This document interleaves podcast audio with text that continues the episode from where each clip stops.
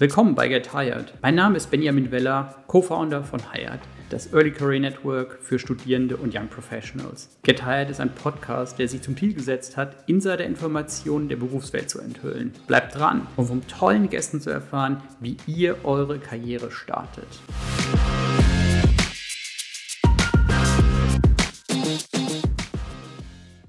Willkommen zu unserer neuen Podcast-Folge. Heute haben wir einen ganz spannenden Gast bei uns und zwar ist heute bei uns Corinna Haas. Ähm, Corinna, super spannende Karriere hast du hingelegt und ich glaube, wir haben heute ganz vieles dabei, wovon unsere Zuschauer richtig profitieren können. Schön, dass du da bist, Corinna. Vielen Dank für die Einladung, Benjamin. Corinna, ähm, ich kann dir mal so ganz kurz vorstellen und dann kannst du noch mal vielleicht ein bisschen was zu, ähm, zu dir selber sagen. Und zwar, du warst Recruiterin, lange Jahre Campus-Recruiterin bei einer Bulge Bracket Firm. Willst du mal kurz was zu dir sagen? Weil ich habe ganz, ganz viele Fragen für dich heute und ähm, freue mich mega, dass du hier bist. Sehr gerne. Darf ich die Firma nennen oder? Ja. Ja, gut. Also amerikanische Investmentbank, ähm, JP Morgan, bei der war ich elf Jahre lang von 2004 bis 2015, also auch schon wieder ein Weilchen her. Wie besagt, Hochschulrekruterin. Genau. Und ähm, der alte Witz äh, zu JP Morgan, der ist ja schon länger tot, der gilt nicht mehr, oder? Nee, der gilt nicht mehr. Und tatsächlich, was ich großartig fand, als JP Morgan, die ja eben durch Zukäufe auch stark gewachsen sind und dann auch immer wieder Rebranding hinlegen durften und mussten, anders als Goldman Sachs, ja, die deswegen eigentlich immer auch kontinuierlich eine bestimmte Brand hatten, fand ich es großartig, als JP Morgan dann tatsächlich die Unterschrift ange angefangen hat zu nutzen von äh, John Pierpoint Morgan. War schon cool, hat mir gefallen, habe dort sehr, sehr gerne gearbeitet. Cool. Ähm, wie bist du damals dahin gekommen? Also wie, äh, was hast du gemacht, um zu JP Morgan zu kommen? Hm, ja, das ist jetzt natürlich für die Audience ähm, wahrscheinlich nicht das, was man eigentlich haben möchte, also von wegen roter Faden war es bei mir nämlich nicht, sondern eher zufällig, beziehungsweise über gute Leistung und über ein Netzwerk. Ich ähm, habe tatsächlich während meines Studiums an der wunderbaren FH Worms ähm, immer wieder Geld verdienen dürfen, weil ich nicht so privilegiert aufgewachsen bin wie andere Personen, die ich dann später an den Business Schools kennenlernen durfte. Und dann habe ich tatsächlich als Urlaubsvertretung den Marsch nach Frankfurt angetreten und habe unter anderem dann bei JP Morgan damals in der Rechtsabteilung angefangen, Urlaubsvertretung zu machen. Und ähm, habe mich offensichtlich nicht schlecht angestellt. Wer schreibt, bleibt. Ja, sehr viel mitgeschrieben. Habe mich sehr, sehr dafür interessiert, was eben so passiert. Anscheinend auch sehr zuverlässig gewesen. Und dann wurde ich eigentlich über die Jahre in den verschiedenen Semesterferien in den einzelnen Bereichen dann immer wieder angefragt. Und das ist etwas, was mir dann später als Recruiterin extremst geholfen hat, weil ich mal die große Bandbreite kennengelernt habe an verschiedenen Bereichen, die es eben in einer solchen Bank, Bulge Bracket, dann eben auch gibt, weil es gibt noch viel mehr als äh, nur M&A. Ja, ähm, in der Tat, aber ich glaube, das ist schon mal ein ganz wichtiger Takeaway, äh, schon ganz früh in unserem Podcast. Ähm, ich kann, da, ich kann da ganz gut relaten. Ich habe damals auch ähm, bei einer Investmentbank gearbeitet und ja, so mein Studium auch finanzieren können. Ähm, diese Möglichkeit in Deutschland halt über Werkstudentenjobs oder über Urlaubsvertretung ganz früh in Unternehmen reinzukommen, ist natürlich auch eine tolle Möglichkeit, um dich da zu präsentieren, weil am Ende geht es ja darum, okay, wem vertraust du eine Aufgabe an und wenn du halt sagst, okay, die Corinna, die leistet echt gute Arbeit, die können wir nochmal brauchen, ist das ja eigentlich der beste Weg, um ins Unternehmen reinzukommen. Ja, und so war es tatsächlich bei mir, dass dann als die damalige ähm, Hochschulrekruterin Evelyn ähm, Steinbach-Wecker, schöne Grüße, ähm, damals Unterstützung gebraucht hat, äh, hat, bin ich sozusagen im Bankennetzwerk empfohlen worden. Dann kam sie aktiv auf mich zu und hat mir den Job angeboten. Und damals wusste ich überhaupt nicht, dass es überhaupt diesen spezialisierten Job des Campus-Recruiters, der Campus-Recruiterin ähm, gibt. Habe aber offensichtlich die verschiedenen Talente mitgebracht, die benötigt wurden und habe dann dort durchaus viele schöne Jahre verbracht. Also du bist jetzt als, als Gründerin anders in der Lage, tatsächlich über das zu reden, was, was da ist und bist nicht gebunden an, an diese an diese Corporate-Zwänge. Ja, wenn du jetzt meinst, eben nach außen hin, wie jetzt eben hier ein, in einem Podcast, dann stimmt das schon. Allerdings ähm, war es und finde ich es auch sehr wichtig, dass man auch während seiner Zeit äh, bei einem Arbeitgeber durchaus dann eben auch ähm, branchenkritisch oder, oder prozesskritisch unterwegs sein kann. Und über elf Jahre hat sich das Hochschulrecruiting natürlich auch sehr, sehr stark verändert. Sei es jetzt ähm, Bologna-Prozess, Bachelor, Master, ähm, das, das, das die Erwartungshaltung der jungen Leute, die vom, mhm. vom, vom Campus kommen, mit welcher ähm, Selbstverständlichkeit sie dann eben in diesen Beruf reingehen. Ähm, und da war es mir früher eben auch schon sehr wichtig, nah an den Talenten dran zu sein, an den jungen Leuten und da auch eine Art ja, Karrierewegbegleitung ähm, mit auf den Weg zu geben, weil nicht jeder, nicht jede ist dafür gemacht, ins MA zu gehen. Mhm. Und wenn man auch mal ein MA-Praktikum zum Beispiel gemacht hat, merken auch manche, dass es halt völlig anders ist, als man denkt und dementsprechend kleiner Tipp, ist natürlich, wahrscheinlich versucht er das auch, aber ein Praktikum zu machen und damit meine ich übrigens keine Werkstudententätigkeit, sondern wirklich ein Praktikum in dem einen Bereich zu machen, in den ihr rein wollt, das ist wirklich für beide Seiten Gold wert und vor allen Dingen auch für euch. Ähm, okay, jetzt äh, als alter Market Sky gibt es ja die, die natürliche Competition zu M&A, aber äh, da, da ja. stimmen wir natürlich vollkommen drüber heute. Ist doch das gleiche hm. mit M&A. Ja, also auch in M&A, ähm, äh, sorry, Markets hat ja auch einen bestimmten Ruf und mhm. ist manchmal auch dann vielleicht im Alltag anders, vielleicht auch ein bisschen ähm, rauer ja. im Umgangston. Es hat halt relativ wenig mit Wall Street zu tun, genau. sondern es wird, ich glaube, das ist das, was eigentlich der größte Mythos ist. Es wird unfassbar hart gearbeitet. Ja. Und ich glaube, das ist halt auch nochmal so ganz wichtig, das, das rüberzubringen, dass man halt einfach extrem hart arbeitet, ähm, dass die Prozesse extrem komplex sind und dass man sich halt da zurechtfinden muss. Und ich glaube, so diese Attitüde von, ähm, also Wolf of Wall Street äh, ist quasi der, das Beispiel für, für Markets oder für Investmentbanking. Nee, also das hat damit in der Realität extrem wenig zu tun. Ne? Dementsprechend ist ja auch gut, dass es ähm, verschiedene Plattformen gibt, wo man sich als studierender Mensch dann auch orientieren kann, ähm, welcher Bereich es denn überhaupt sein soll. Weil das ist auch nochmal wichtig, tatsächlich sich frühzeitig auseinandersetzen zu setzen.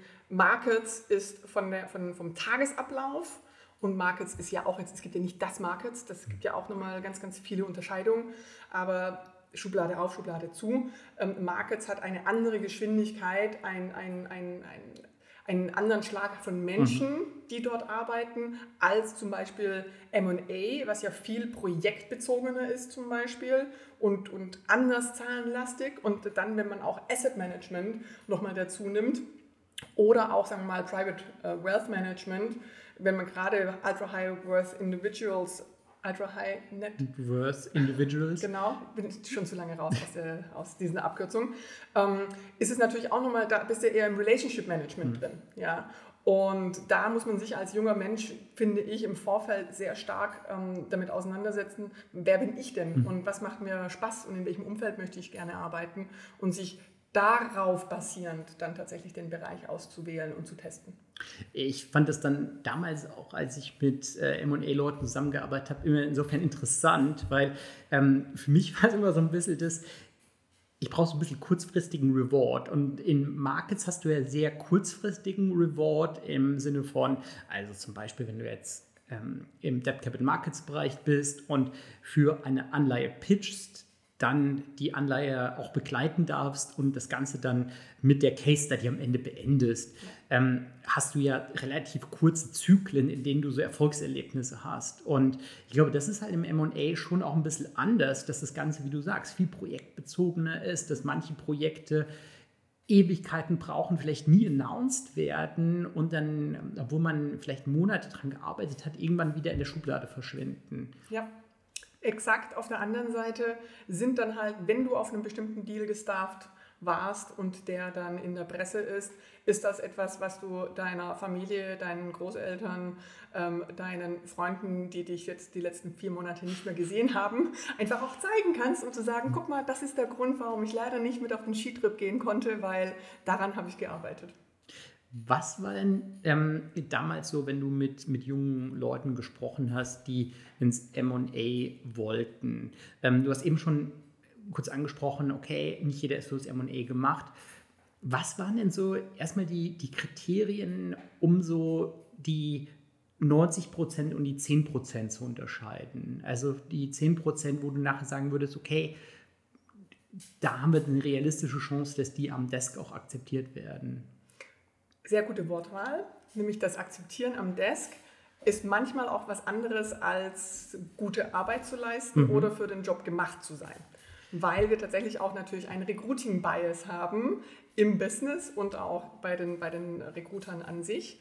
Und da gibt es dann einen Unterschied, wonach man dann auswählt. Mhm.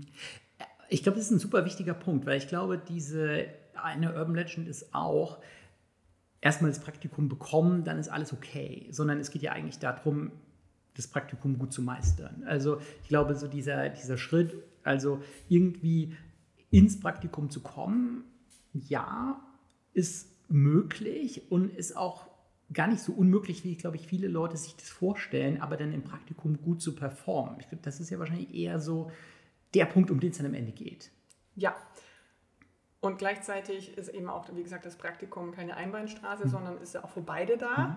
dass dann am, am Ende, und das, das gibt es öfters dann mal auch in dem Prozess, dann am Ende des Praktikums ähm, zwar das Business super begeistert ist mhm. von der Person, aber die Person dann sagt so, ähm, nee, mache ich nicht weiter.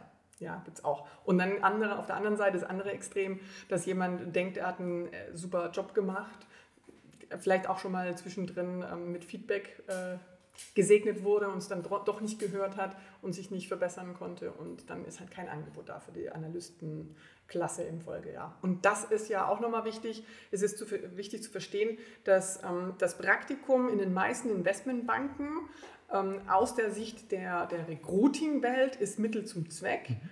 um die neue Analystenklasse zu finden. Das Business selber ist natürlich mittlerweile auch so aufgebaut, dass sich das Business auch über die, ähm, die, die tatkräftige Unterstützung während des Praktikums freut. Und früher in den guten alten Zeiten gab es tatsächlich bei, jetzt in, in meinem Fall, vier Praktika-Zyklen, nämlich völlig kreativ, ähm, Summer, Autumn, Winter und Spring.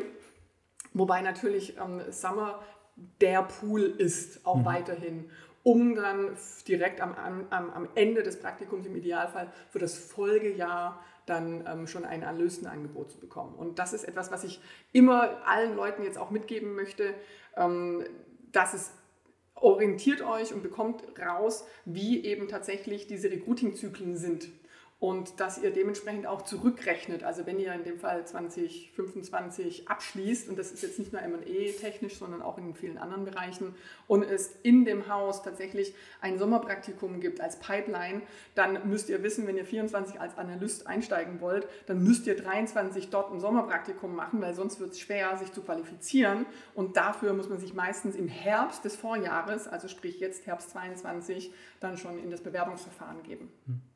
Ähm, ich finde, was du gesagt hast, ist super, super spannend rundum. Also vorbereiten, diese Zyklen halt zu erkennen. Weil ähm, ich glaube, wenn du dann halt ja aus diesen Zyklen aus irgendeinem Grund draußen bist, dann wird es halt echt schwierig, beziehungsweise in vielen Bereichen fast sogar eher unmöglich. Außer in Markets. Weil, Außer in Markets, genau, da äh, waren wir immer ein bisschen flexibler. Ähm, ich sage immer, Markets rekrutiert so, wie sie arbeiten. Und das ist, das ist positiv gemeint. Okay, danke. Äh, spontaner, flexibler, tatsächlich, sagen wir mal, hm. auch menschlicher, weil häufig, sage ich mal, ähm, und da ist es DCM und ECM sind ja zwei Bereiche, die bei Banken unterschiedlich mhm. angelagert sind. Bei den einen gehören, gehören sie eher in den Bereich Investment Banking, M&A, ECM, DCM. Investment Banking ist ja auch kein geschützter Begriff, das definiert ja auch jedes Haus wieder anders. Mhm. Und auf der anderen Seite Kapitalmarkt ähm, mit eben den verschiedenen Produkten. Und wenn ich jetzt aber mal sage Kapitalmarkt, dann hast du ja meistens, trifft eigentlich fast für alle Bereiche dann zu, als Auslandsbank in Frankfurt fast nur ein Sales Office. Mhm. Also Asset Management hat im Normalfall dann in Frankfurt eben Asset Management Sales-Leute, aber keine Portfolio-Manager, mhm. sondern die sitzen dann halt in den Hubs irgendwo in Hongkong oder New York Oh, und dasselbe ist ja letztendlich meistens auch meine Erfahrung, weiß nicht, wie es bei, bei dir war, ist natürlich mit deinem Hintergrund noch ein bisschen was anderes, weil eine deutsche Bank, mhm. ähm, dass tatsächlich halt dann zum Beispiel ähm, eben auch das ganze Quantitative und das Structuring dann in den Auslandsbanken meistens nicht in Frankfurt mhm. stattfindet. Mhm. Und dann hast du letztendlich Relationship Banker, mhm. Sales-Leute da, die gewohnt sind, auf Menschen zuzugehen und auch eine Beziehung aufzubauen zu denen. Und deswegen ist das Recruiting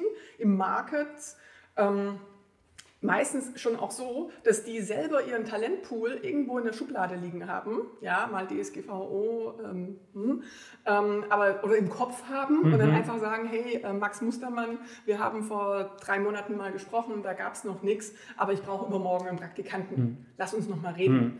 Und diese Art des Relationship Management, diesen einen Talentpool aufzubauen, das ist etwas, was Markets Schublade auf, Schublade zu, nicht alle, aber hm, ähm, bei weitem besser machen als häufig andere Bereiche, unter anderem M&A. Hm, ja, also ich glaube, das, was, was du gerade sagtest, also rundum, also Markets rekrutiert ein bisschen anders als M&A. M&A natürlich auch mit einem anderen, ja, anderen Selbstverständnis. Ja, also ich glaube so, dass man äh, auch gerade aus einer Marketsperspektive oft so ein bisschen diese Handwerker, Handwerker sucht, die dann halt sagen, okay, ich bin jetzt halt äh, morgens spot on, aber es geht halt auch nicht in die, äh, in die Nacht rein oder sowas, sondern du hast einen relativ geregelten Arbeitstag, was ja auch, äh, was ja auch ganz nett sein kann.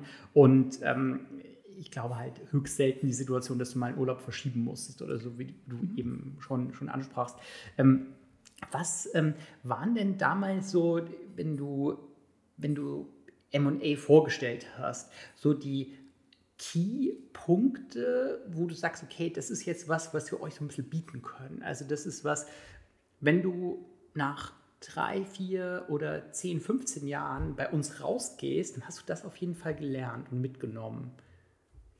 Tatsächlich ist das meistens nicht der Sales Pitch. Mhm. Wenn, wenn du als Recruiter mhm. MA äh, verkaufst.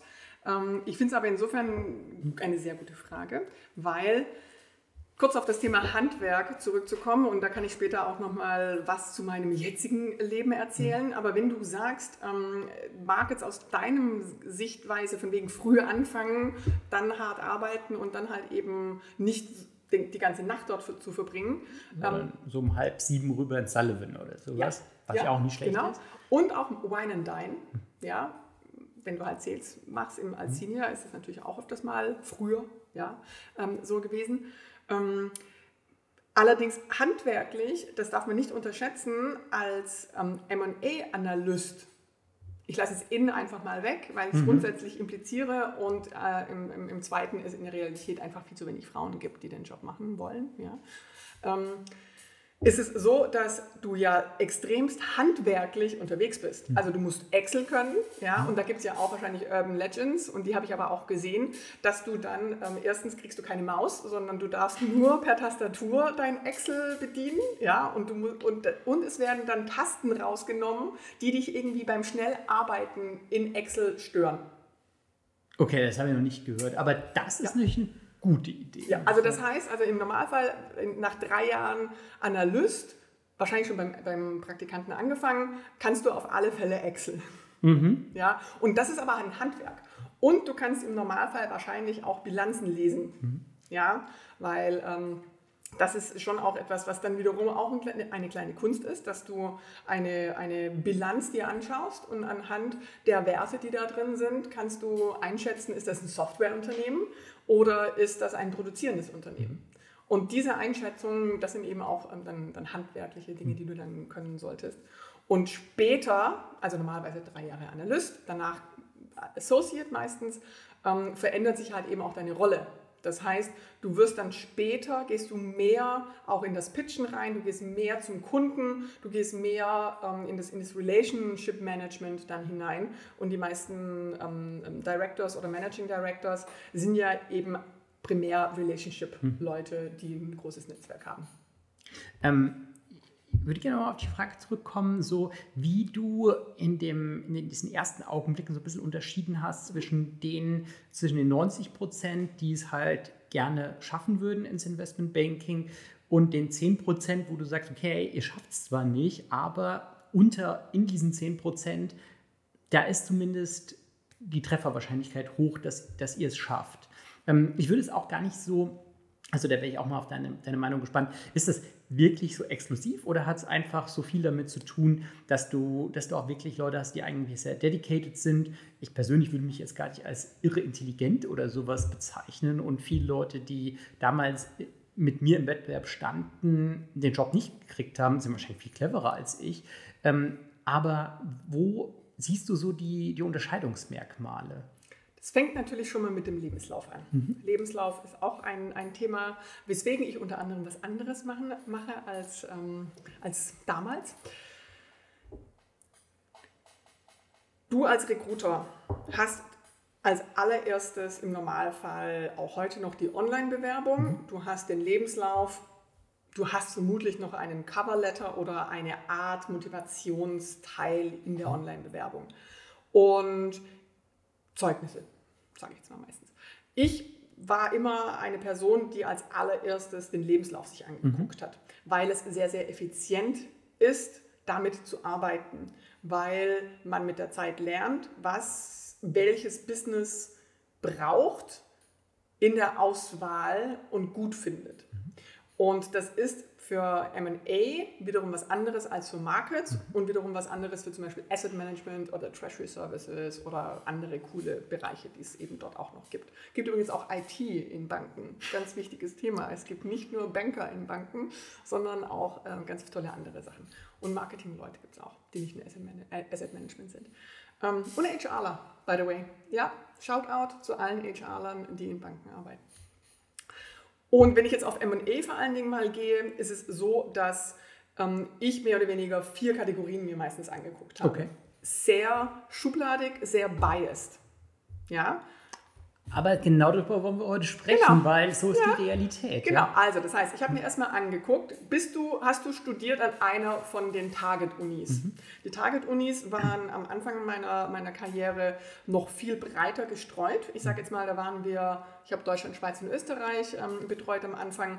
Natürlich bei den üblichen, üblichen Verdächtigen, die und soll ich wahrscheinlich auch erzählen. WHU, EBS, ähm, St. Gallen, also die HSG, HHL gab es damals tatsächlich noch. Dann waren wir auch an der WU Wien ähm, viele unterwegs und dann Mannheim, Frankfurt und ganz am Anfang gab es die Frankfurt School so in der Form noch nicht. Als die HFB war, war sie noch ein bisschen anders gelagert und hat sich seitdem eben sehr stark weiterentwickelt.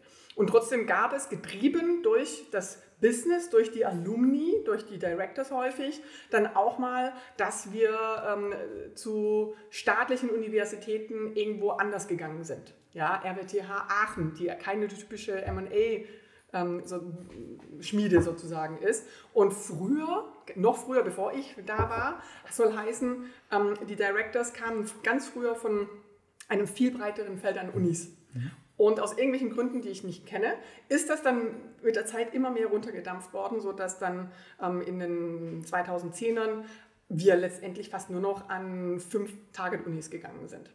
Und nach, danach habe ich geschaut, weil wenn du dann im Business das Screening machen lässt und du hast halt Alumni von diesen Hochschulen, mhm. dann sagen die sich, die sind gut, weil der war ich ja auch.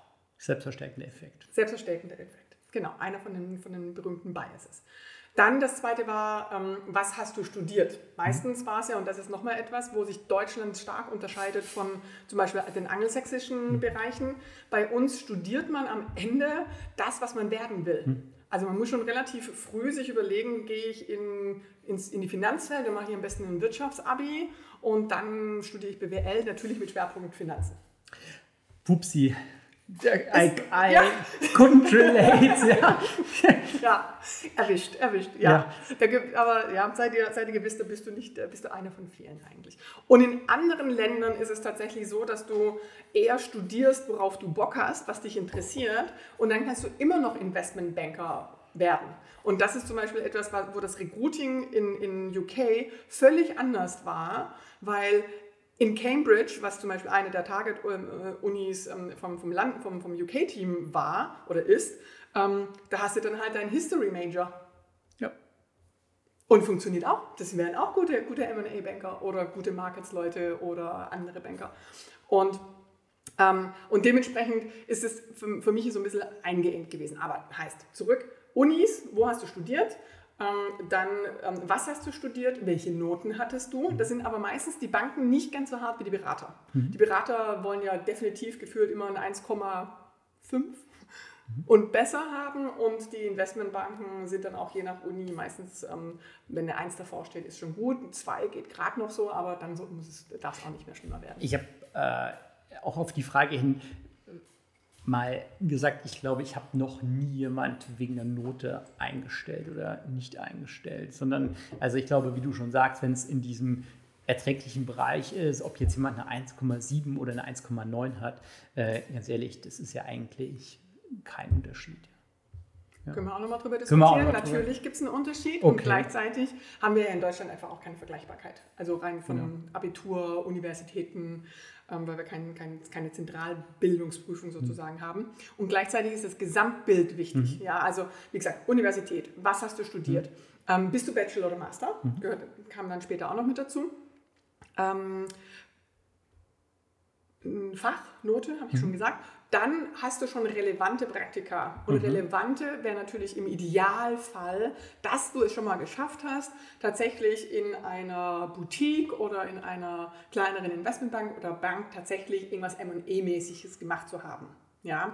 Oder vielleicht in einer Beratung dann eben, ähm, das heißt nicht Financial Services, habe gerade einen Blackout, heißt ähm, auch nicht Corporate Finance, sondern also es gibt sozusagen so ja. M&E in der Beratung. Genau, genau. Gibt es auch einen bestimmten oder, Begriff, den ich nicht Oder im, im, im, im Audit kannst du ja auch. Genau, Audit, hm. Wirtschaftsprüfung, ähm, hm. Ähm, dass du einfach hm. halt auch zeigst, dass du mit Bilanzen zum Beispiel irgendwann mal gearbeitet hast. Das, hm. das wäre dann der, der nächste Teil gewesen und ähm, und dann auch noch eben so, so Sachen wie natürlich im Ausland gewesen, mhm. irgendwelche Engagements an Hochschulen, weil wenn du halt an einer von den, von den klassischen Business Schools studierst, ist der Druck, auch außeruniversitär viel zu machen, extremst hoch, mhm. weil natürlich alle irgendwie was Besonderes machen. Mhm. Und wenn du einen guten Recruiter hast, beziehungsweise ein gutes Business hast, dann wissen die, wenn da halt dann nur einen, einen Extrakurs dran steht, dann ist das nicht das mhm. Beste, was man machen kann. Und dann gab es noch die staatlichen Unis, da können wir auch gleich was dazu erzählen, weil die waren mir eigentlich lieber.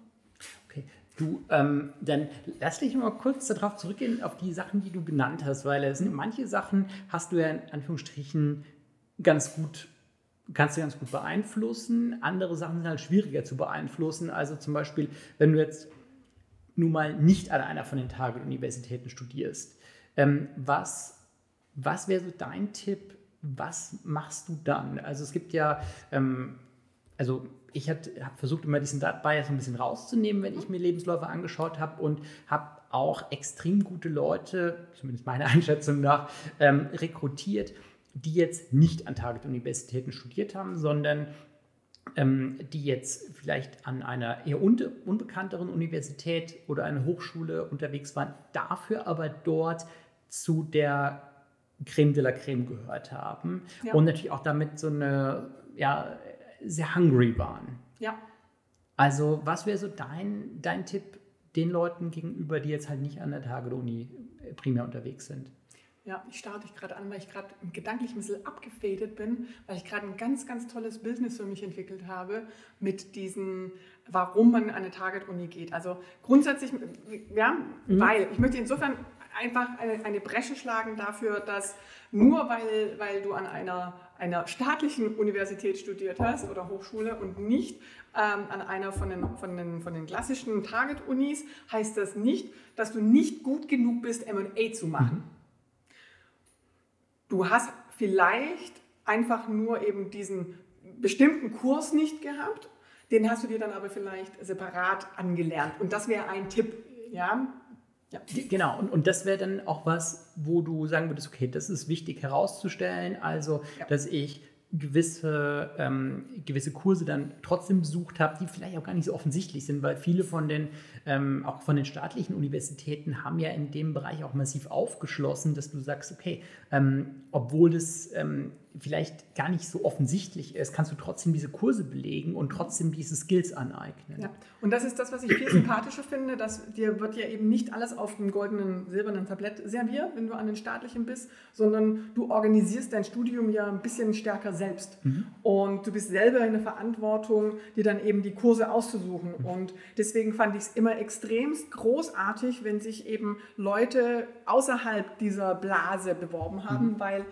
da sieht man, die kommen meistens, die haben meistens auch nicht das entsprechende Elternhaus. Da hat keiner irgendwas in der Bank gemacht, sondern das ist intrinsische Motivation. Ich möchte es schaffen, ich möchte in diesem Bereich arbeiten.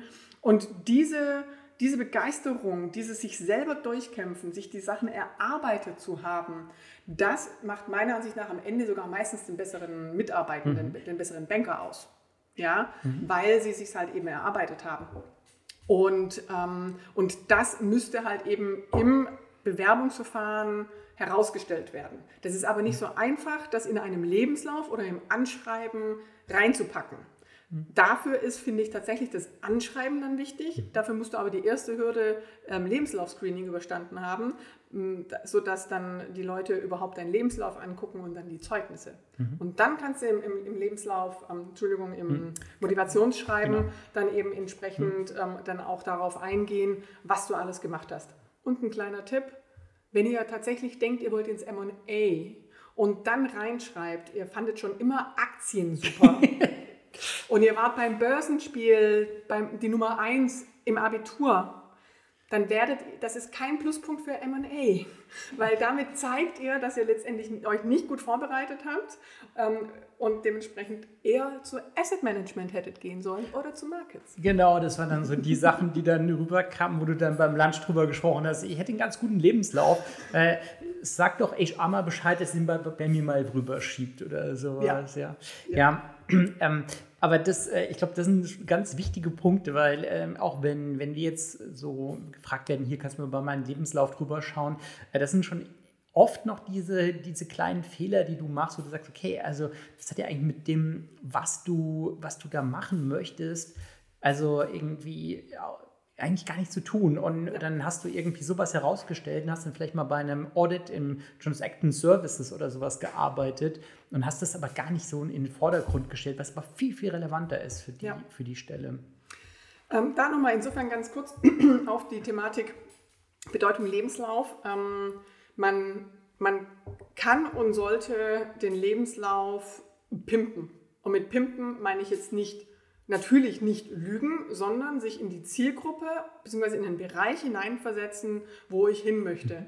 Und ich bin überzeugt davon, in jeder Lebenssituation, wo Mann oder Frau war, kann man dann dementsprechend die Qualitäten herausheben, die für diese Stelle relevant ist.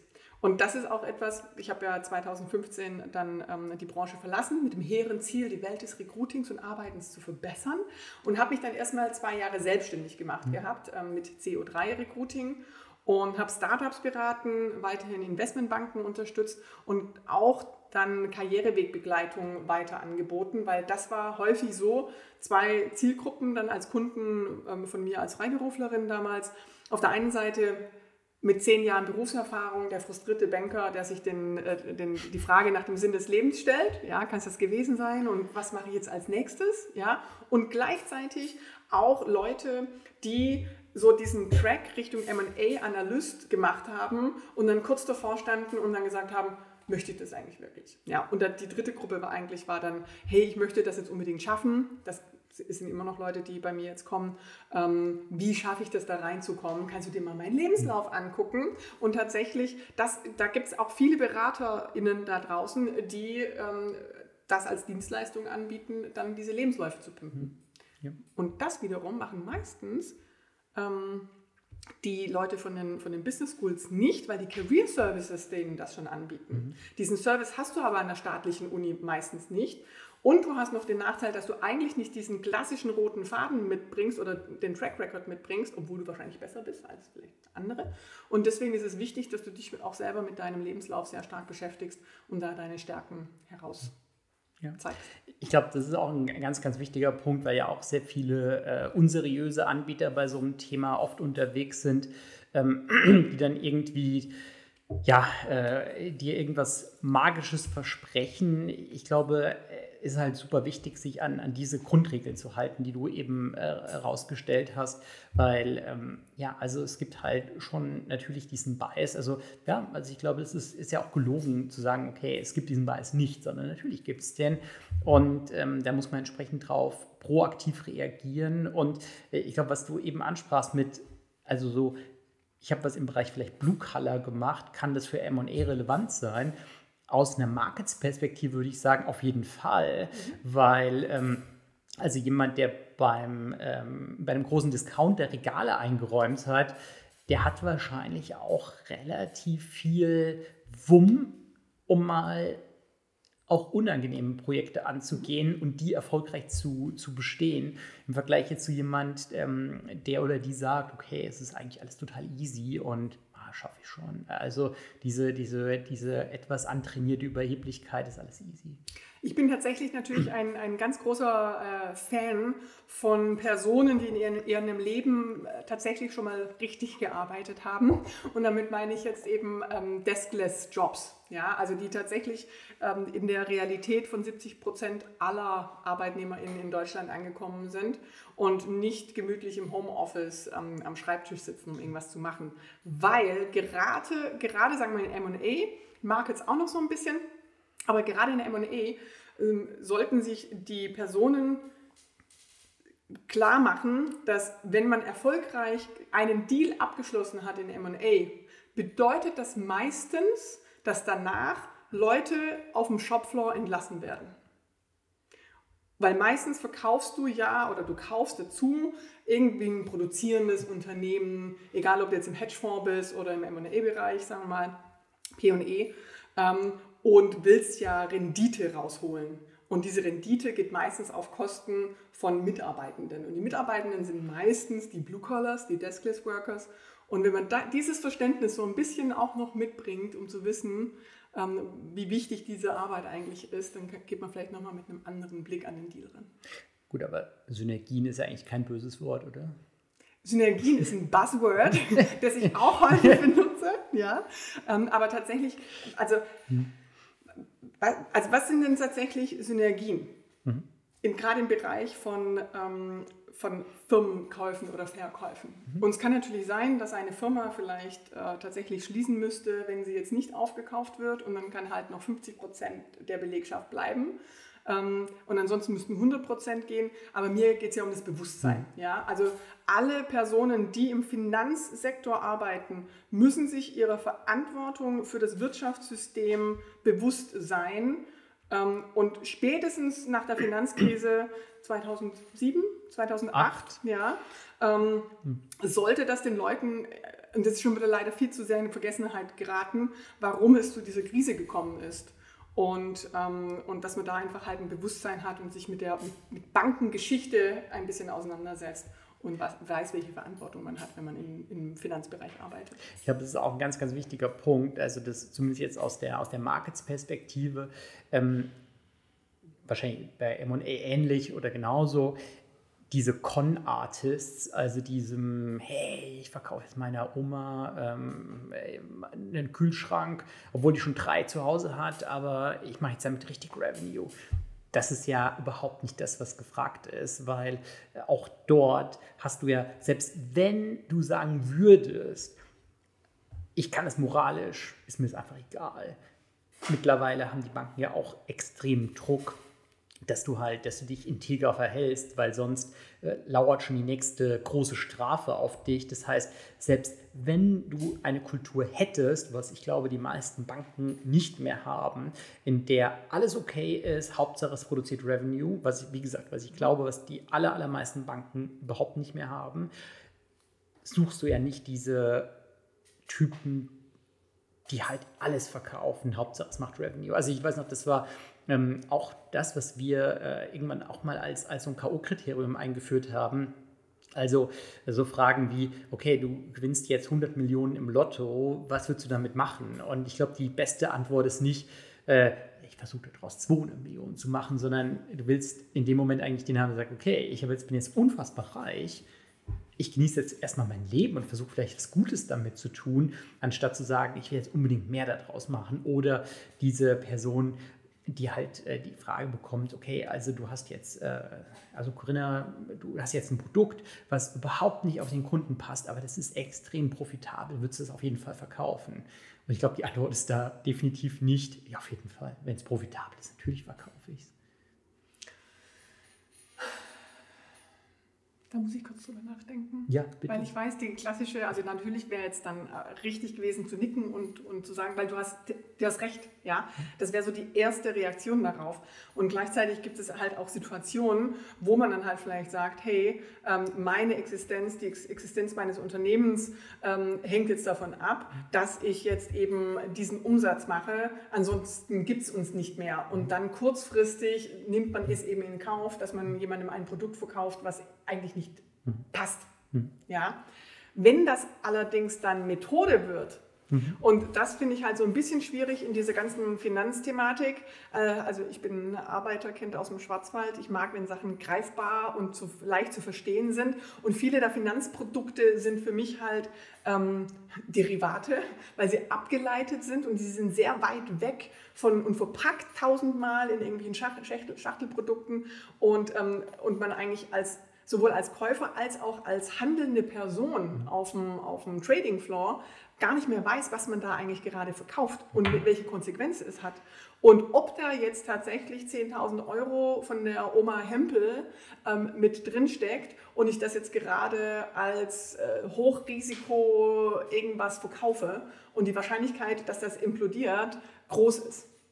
Und das finde ich halt so ein bisschen dann eben auch schwierig, diese Komplexität und, ähm, und dass sich wahrscheinlich viele Leute im Finanzwesen da halt nicht die Mühe machen, darüber nachzudenken, da ist tatsächlich jetzt das letzte mhm. Geld ähm, von der Oma Hempel drin. Mhm. Aber ich glaube, also um es mal so auch die, die, Ehre so ein bisschen zu retten. Ich, ich, ich glaube, ich, ich, glaube, ich glaube, es ist auch schon aber auch ein gewisser Kulturwandel, der einsetzt. Also auch ein, auch ein Kulturwandel im Bereich, wie, wie ich denke, dass ich halt auch viel mehr so diesen langfristigen Erfolg im, im Kopf habe, weil so dieses, ähm, ich mache das jetzt mal drei Jahre, dann bin ich reich und dann, dann hat sich das erledigt. So ist es ja nicht mehr. Also das ist ja in vielen Bereichen schon so, dass einfach eine langfristige Perspektive haben musst, weil also so viel Bonus zahlt man halt nicht mehr mittlerweile. Ja. Das stimmt.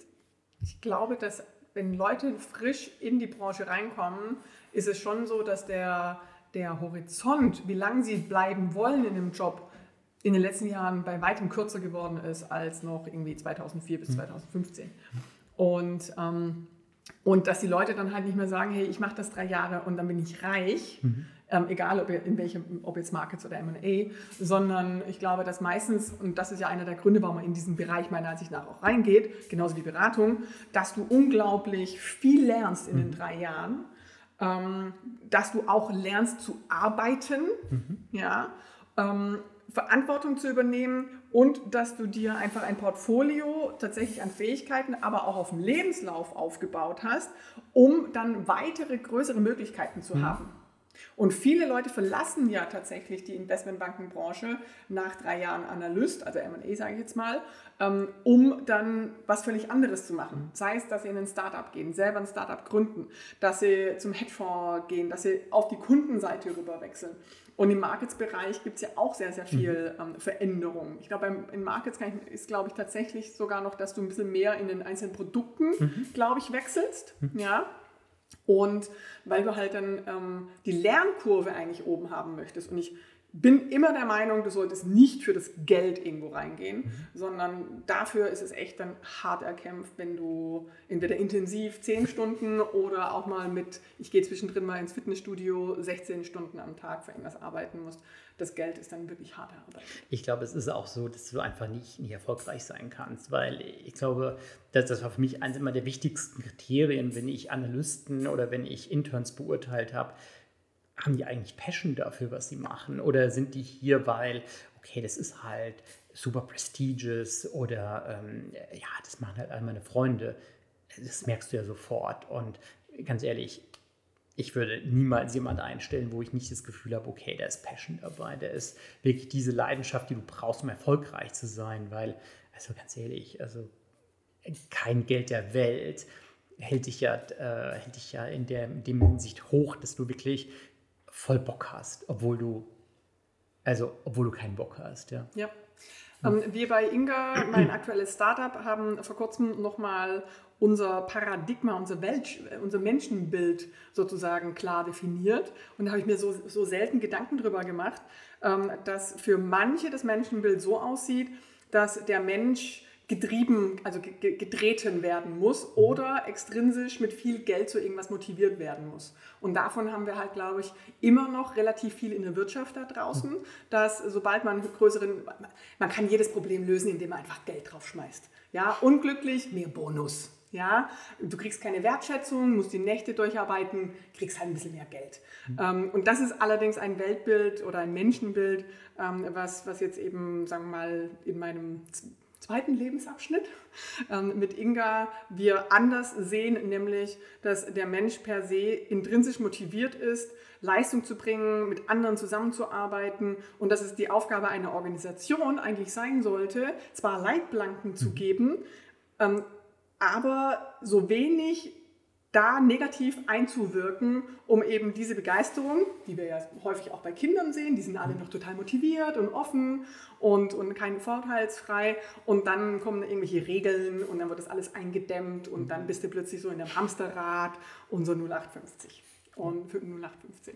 Und da ähm, glaube ich, dass aber die Branche auch langsam hoffe ich mal, durch die Individuen so ein bisschen in die Richtung geht, beziehungsweise die Leute, die so denken, ähm, gehen im Zweifelsfall raus aus der Investmentbankenbranche oder aus der Bankenbranche, sagen wir es mal so. Ähm, ich fand es super spannend, dass du eben gesagt hast, also was muss ich schaffen oder was muss ich machen, um so deine vier, fünf Tests zu bestehen. Also ähm, ähm, ich glaube auch super wertvoll, nochmal rauszustellen. Also ähm, diese, diese Key-Qualitäten, die du hast. Also selbst wenn du nicht an der Target-Universität studierst, okay, du hast trotzdem dir die Skills angeeignet über Kurse, die du besucht hast, hast du vielleicht sogar mehr mitgenommen als ja. jemand, der in der Business School ähm, studiert. Ähm, wenn du dein, äh, deine praktischen Erfahrungen herausstellst, kommen Sie unbedingt darauf an, welche, welches Unternehmen da steht, sondern auch sehr stark, welche Tätigkeiten du da gemacht hast und vor allen Dingen, was du lernst, was du gelernt hast, was du daraus ableitest. Und ich glaube, was ähm, noch viele Studierenden und was viele Young Talents noch als Fehler machen, meines Erachtens, dass du viel zu viel implizierst, implizierst und dass du viel zu sehr Denkleistung von deinem Gegenüber verlangst. Also, dass du... Ähm, ich glaube, alles, was du halt nicht reinschreibst, also dass du sagst, okay, also ich habe jetzt meinetwegen dort, ähm, also meinetwegen mein erster Job war, äh, irgendwo Regale auffüllen, dann habe ich, äh, hab ich Transaction Services bei einem Audit gemacht. Dann ist das Regale auffüllen, da hast du ja auch Sachen gelernt, die mega wichtig sind. Und ich glaube, dass ein großer Fehler ist, zu denken, okay, der andere, der weiß schon, der es liest, der weiß schon, was ich da ungefähr gemacht habe, also brauche ich das nicht auszuformulieren. Ja, und das ist wirklich ein sehr großer, großer Fehler. Sehr schön, dass du das ansprichst. Beim Lebenslauf ähm, habe ich auch nochmal insofern Tipps. Je, je, weniger Berufserfahrung du hast, desto kürzer darf dein Lebenslauf sein. Ja, dann habe ich auch kein Problem, dass es sozusagen ein einseitiger Lebenslauf ist, wenn du dich zum Beispiel auf so ein Spring Week Programm, so ein Orientierungsprogramm von einer Bank bewirbst. Wenn du seit zehn Jahren im Job bist und du hast einfach schon fünf verschiedene Positionen gemacht und hast wirklich, wirklich viel gemacht, dann ist mein persönlicher Tipp, quetsch das nicht auf eine Seite. Du hast dann die Rechtfertigung, zwei Seiten zu benutzen, weil du erstens zu Recht dich dann auch in die Lage des Recruiters oder des Businesses versetzen musst. Die Person muss den ganzen Tag ganz, ganz viele Sachen sich angucken. Das heißt, das Layout muss leicht und, und, und ähm, pleasing for the eye sein, dass du auch schnell erfassen kannst, die Informationen. Und so zusammengequetschte Sachen sind dann einfach nichts. Und man muss sich als Person, das ist deine Visitenkarte, das ist so, wie du dich darstellst, das, was dir wichtig ist, was die andere Person von dir wissen sollte für diese eine Stelle, muss in den Lebenslauf. Und gebt denen so viel wie möglich. Deswegen sage ich auch immer, packt zum Beispiel dann ähm, beim, das, die Abiturnote, wenn ihr ein Junior seid oder ja, Analyst, ähm, rein sofern sie gut ist. Wenn sie schlecht ist, kriegen wir es trotzdem auch raus, ja, weil wir wollen ja dann auch noch die, die Zeugnisse sehen. Und für mich war es meistens dann auch bei den Praktikanten interessant zu sehen, ähm, ich habe Abitur gemacht in Mathe und Physik und habe da dann halt nur eine 2,4, whatever, ist für mich was anderes, wenn jemand Sport und Kunst tolle, tolle Sachen, aber nicht ganz so relevant ähm, für M&E. Wenn ich halt in Sport und Kunst eine 1,2 habe, relativiert das dann natürlich die Noten wieder. Ja, und dementsprechend da einfach so ein bisschen mitdenken und packt das rein. Und beim Anschreiben noch ganz kurz, wenn es ein Einschreiben gibt ähm, und je nach Position, packt da auch Informationen rein zu, wann seid ihr verfügbar, von wann bis wann könnt ihr ein Praktikum machen, ist das ein Pflichtpraktikum, ähm, wollt ihr danach zum Beispiel dann auch teilweise direkt ähm, einsteigen in ein Analystenprogramm, weil ihr vielleicht das Sommerpraktikum im Vorfeld verpasst habt, ja? Oder sagt ihr, okay, ähm, ich weiß, das Sommerprogramm ist eigentlich für 2024er Absolventen, das nehme ich auch mit, ja? Und gleichzeitig wäre ich 23 schon verfügbar. Ähm, und, und ich nehme, was halt kommt, sozusagen. Ja? Und dass solche Informationen auch einfach bei den Recruitern ähm, und dem Business ankommt, weil der Recruiter, die Recruiterin muss eine Pipeline planen. Mhm. Und das geht auch nicht immer von der Business-Seite aus auf. Ja? Also ähm, normalerweise, ich sage jetzt mal, zwei, zwei zu eins. Ja? Früher war es mal so, du hattest dann halt zwei Praktikanten auf eine potenzielle Analystenposition weil eigentlich alle das Angebot angenommen haben und dann eher von der, von der äh, Bankenseite halt ausgesiebt worden ist. Heutzutage gibt es halt viele Leute, die dann nachher sagen, hm, möchte ich gar, gar nicht machen und dementsprechend werden nicht immer die Analystenklassen befüllt und dementsprechend kann man auch kurzfristig nochmal rein. Mhm. Und Markets ist ja noch viel spontaner unterwegs. Absolut. Ja. Ähm, du hattest ja, du hast eben schon angesprochen, ähm, also Du hast diese Spontanität nicht so stark in, in MA, ähm, aber dafür hast du natürlich auch die, die Möglichkeit, natürlich dich nochmal anders zu, zu präsentieren. Also gerade was jetzt den, den Coverletter äh, betrifft. Ähm, ich, finde eigentlich so diese, dieser Begriff Motivation schreiben, finde ich ehrlich gesagt ganz gut, weil ähm, ich finde, du kannst, also ich würde mich auf die, auf die Aussage versteifen, sag mal, ob du das anders denkst. Ich habe noch nie ein richtig gutes Motivationsschreiben gelesen, aber ich habe schon viele schlechte gelesen. So das, wenn ich das Beste, was ich bisher so verstanden habe, ist, oder das Beste, was ich bisher gelesen habe, äh, dass du halt daraus verstanden hast, okay, da ist jemand, der hat Motivation, der hat irgendwie Lust, das zu machen. Ähm, aber es gibt halt viele schlechte Motivationsschreiben. Was, was dann bei dir sowas? Ähm, erstmal, stimmst du der Aussage zu? Und dann so im Zweiten, was, was macht denn für dich so ein gutes ähm, Motivationsschreiben aus? Rückfrage, was ist denn Motivation? Das ist ungefähr so wie Synergie, oder? ja, okay, das, das, musstest du jetzt sagen.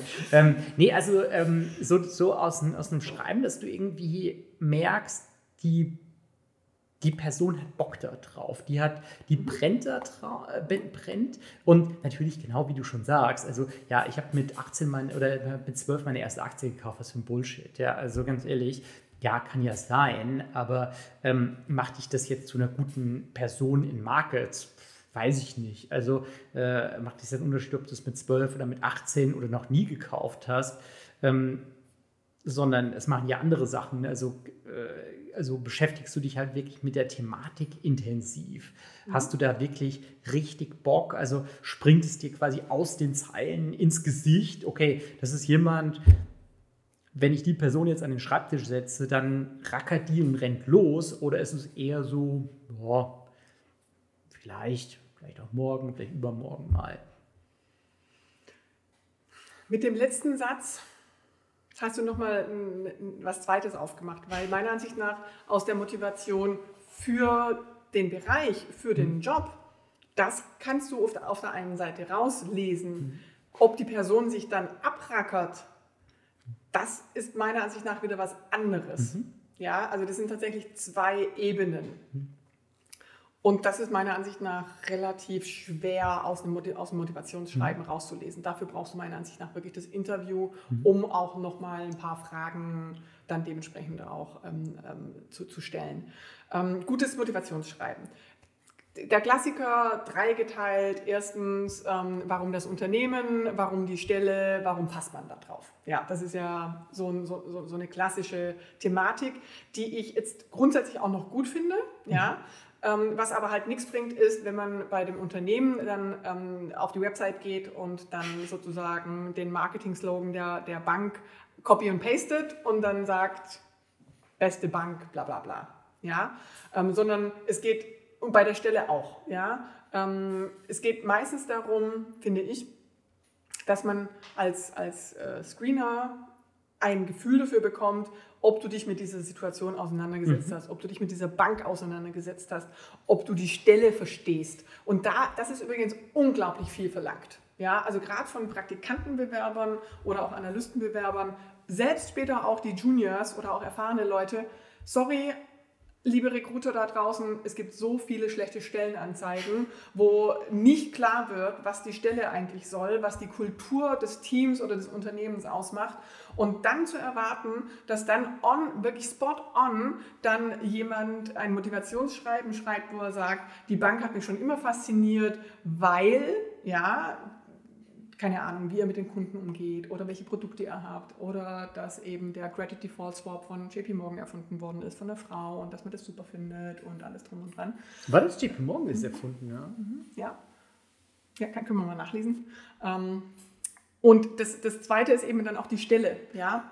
Das dann, ja? Die werden jetzt letztens äh, in einem Podcast haben wir darüber gesprochen, wann der erste äh, äh, Zinsswap erfunden worden ist. Oh, mhm. Ja. Genau.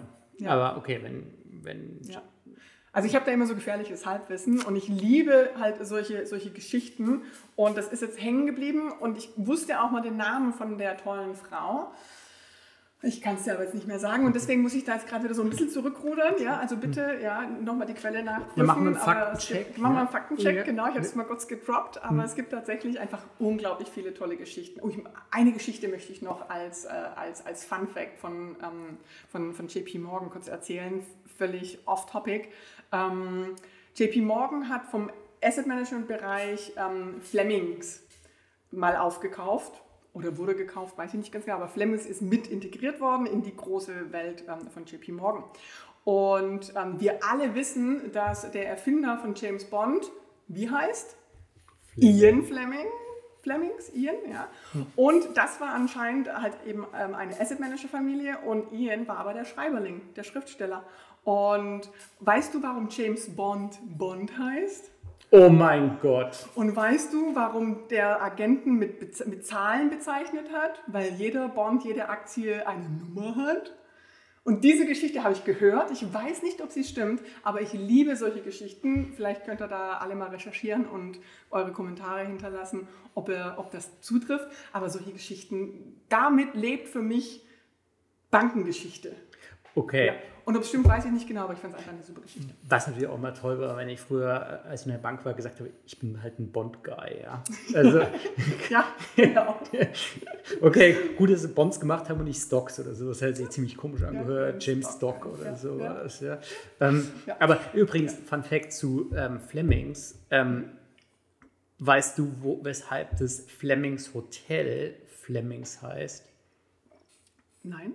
Und zwar der Erfinder oder der, der Gründer des Fleming Hotels war wohl ähm, für eine Zeit Taxifahrer in New York und hat sich mit Ian Fleming ähm, unterhalten, wie das perfekte Hotel aussehen sollte, ist dann zurück nach Frankfurt gekommen und hat dann das perfekte Hotel aufgemacht. Man weiß auch nicht, ob das stimmt, aber ja. es ist vielleicht auch die Story, vielleicht haben sie auch ein paar Bond-Trader getroffen, man weiß ja, es nicht. Aber ja? großartig, ja. So, ich liebe sowas.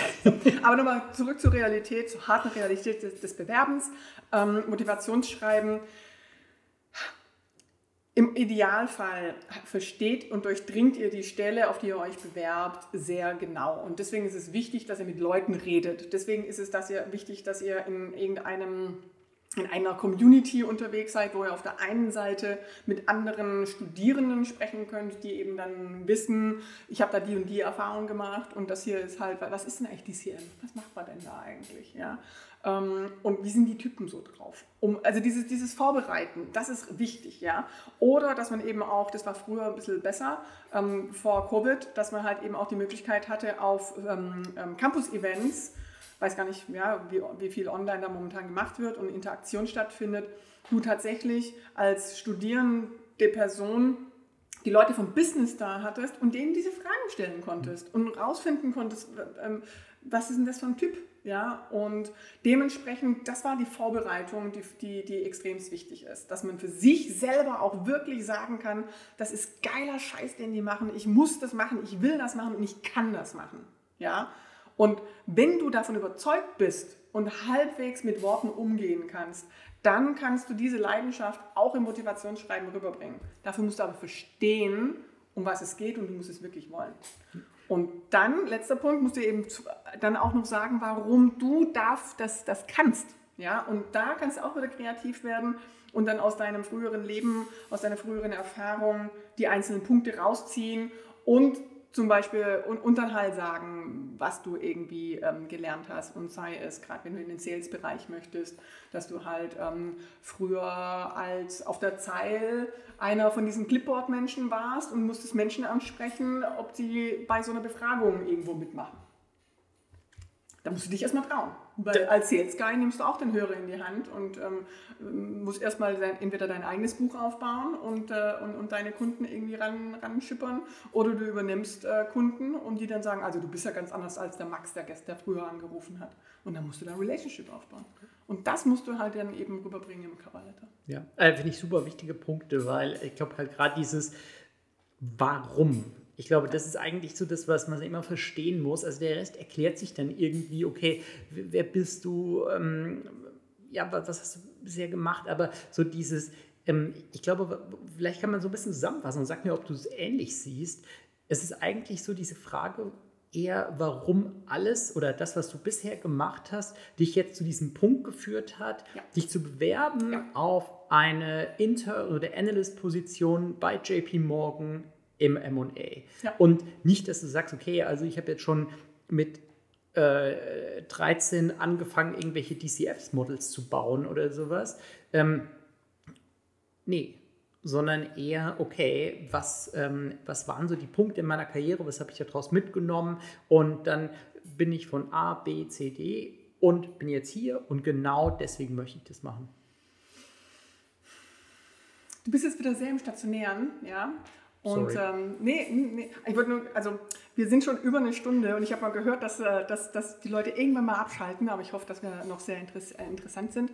Ähm, das, das Thema mit diesem, mit diesem stationären Rückblick, das ist auf der einen Seite gut und wichtig, mhm. möchte aber tatsächlich dieses, ähm, ich habe schon ähm, mit 13 die ersten DCFs gebaut, das ist schon mal eine gute Basis. Mhm. Aber nicht das nur als Standalone, sondern das ist keine Begründung, das ist keine Motivation, warum du denn das machen möchtest, sondern warum, wieder Simon Sinek's The Why, und das, du hast das Warum erwähnt, warum hast du mit 13 DCFs ähm, ähm, ge gebaut? Und was hast du daraus gelernt? Und warum bewirbst du dich erst jetzt da, mit 21 dann in den M&A-Bereich und hast davor leider zweimal Beratung gemacht und hast nichts mehr mit deinem DCF gemacht? Also diese Startup-mäßig Storytelling. Mhm. Also letztendlich ist ja das Motivationsschreiben nichts anderes als ein Storytelling. Du musst die Leute catchen, du musst eine Art Elevator-Pitch eigentlich einbauen und, und, und, und uns da auf, on the spot bringen. Und ja, stationär rückblickend, wie der klassische Lebenslauf, ähm, ist gut. Mir ist aber tatsächlich dieses Storytelling und das Why ist eigentlich mhm. das Wichtigere. Cool. Corinna, ich glaube, wir haben super viele, super viel Content äh, schon, äh, schon drin gehabt. Ähm, vielen, vielen Dank dir. Ähm, ich bin gespannt auf unseren nächsten Podcast, weil den muss es geben. Ja, wir haben noch so Und viel. wir haben noch noch so ganz, viele Stories zu erzählen. Wir haben noch ganz, ganz viel zu sprechen und ich muss sagen, äh, allein die Story zu Mr. Bond äh, really made my day. Sehr schön. Ja, genau. Aber wir könnten mal dann, äh, dann die Audience draußen bitten, das anständig zu recherchieren und dann machen wir einfach mal so eine, so eine gefährliche Halbwissenssendung, wo Ja. wir einfach solche Stories sammeln und raushauen und gucken, was die Welt da draußen noch an ähnlichen Stories zu bieten hat. Ich finde es aber trotzdem cool, dass Ian Fleming sich irgendwann in den 50er Jahren oder so gedacht hat, okay, in 60 Jahren wird ein Typ aufkreuzen und der wird Bond Structure werden. Genau. Ja. Corinna, ganz, ganz lieben Dank dir für deine Zeit. Ähm, Ich hoffe, ihr konntet einiges mitnehmen. Ich glaube, da war ganz, ganz viel dabei, was ihr in euren Investmentbanking und M&A-Bewerbungen berücksichtigen solltet. Und ähm, ich hoffe, ihr habt Spaß. Ich hoffe, ihr habt einiges gelernt. Und vielen Dank nochmal, Corinna. Hat Spaß gemacht. Bis zum nächsten Mal. Tschüss.